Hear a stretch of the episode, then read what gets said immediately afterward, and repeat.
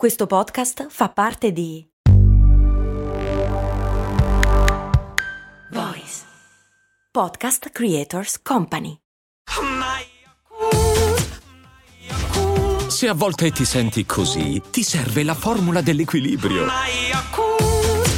Yakult Balance, 20 miliardi di probiotici LCS più la vitamina D per ossa e muscoli. Ti stai inerpicando in un sentiero di montagna quando incontri un tizio che procede nel senso opposto al tuo, che ti saluta caldamente. Lo stesso tizio che se ti avesse incontrato giù in paese non ti avrebbe cagato di pezza e tu viceversa. Quindi perché ci si saluta in montagna? Cose molto, cose molto,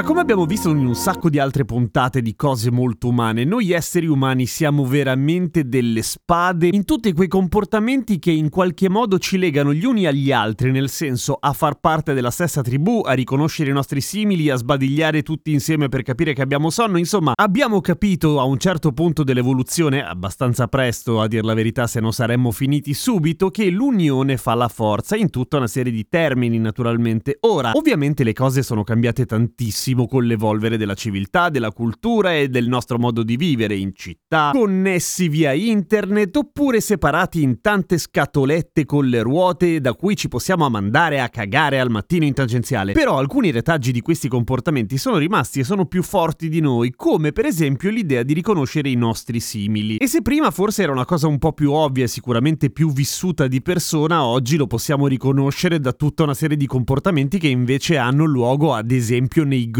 di Facebook o per quelli un po' più snob nelle newsletter, tipo me. Insomma, abbiamo modi diversi ma che comunque portano sempre allo stesso concetto, far parte dello stesso gruppo. E che cazzo c'entra questo col salutarci in montagna? Beh, c'entra e si aggiungono anche un paio di cose, nel senso che quando incontri qualcuno in montagna, ovviamente siete pochi che state condividendo un'esperienza che è a sua volta per pochi. Questo vi rende immediatamente simili, riconoscibili in quel contesto naturalmente. Poi magari se doveste parlare di politica vi scannereste, vi saltereste alla giugulare, però in quel momento, ehi amici! Oltretutto concorre anche il fatto che d'accordo, non stiamo facendo un'escursione in Patagonia lontani, due giorni di jeep dal centro abitato più vicino, però comunque sei in una situazione di relativa allerta, cioè se ti schianti una gamba in montagna e sei da solo, sei nella merda finché non ti trova qualcuno e chiama i soccorsi, ok? E questo concorre, anche se in modo non così diretto e non così razionale, al fatto di sottolineare il fatto di sapere che facciamo parte della stessa tribù e che in qualche modo ci guardiamo le spalle o, detto in altro modo, ci pariamo il culo a vicenda. È ovvio che quando io saluto una persona in montagna... l'ultima volta in montagna ci sei stato sei anni fa.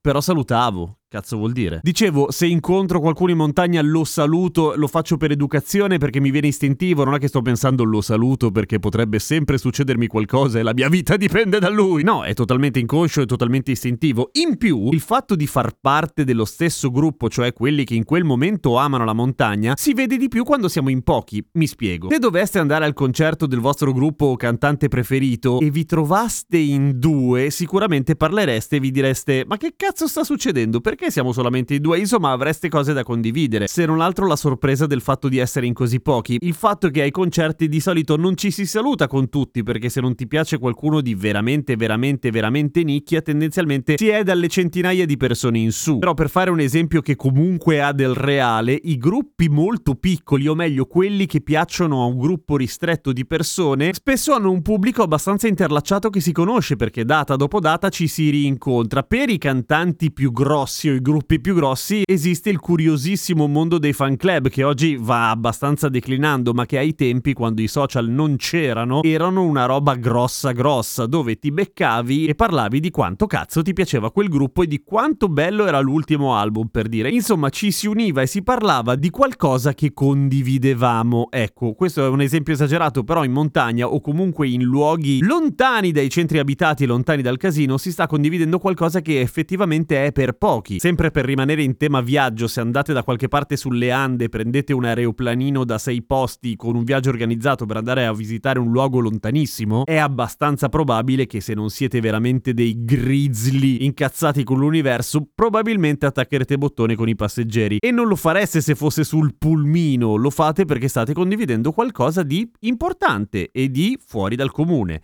Ok, magari andare sul Resegone non è esattamente come andare sul Machu Picchu, però comunque è una roba per pochi in quel momento. Quindi non è perché diventiamo più carini, facciamo sempre schifo, è solo che abbiamo paura che ci lasciano morire lì. Ah, non è vero, non è così terribile. Noi umani siamo carinini alla fine. A domani con cose molto umane.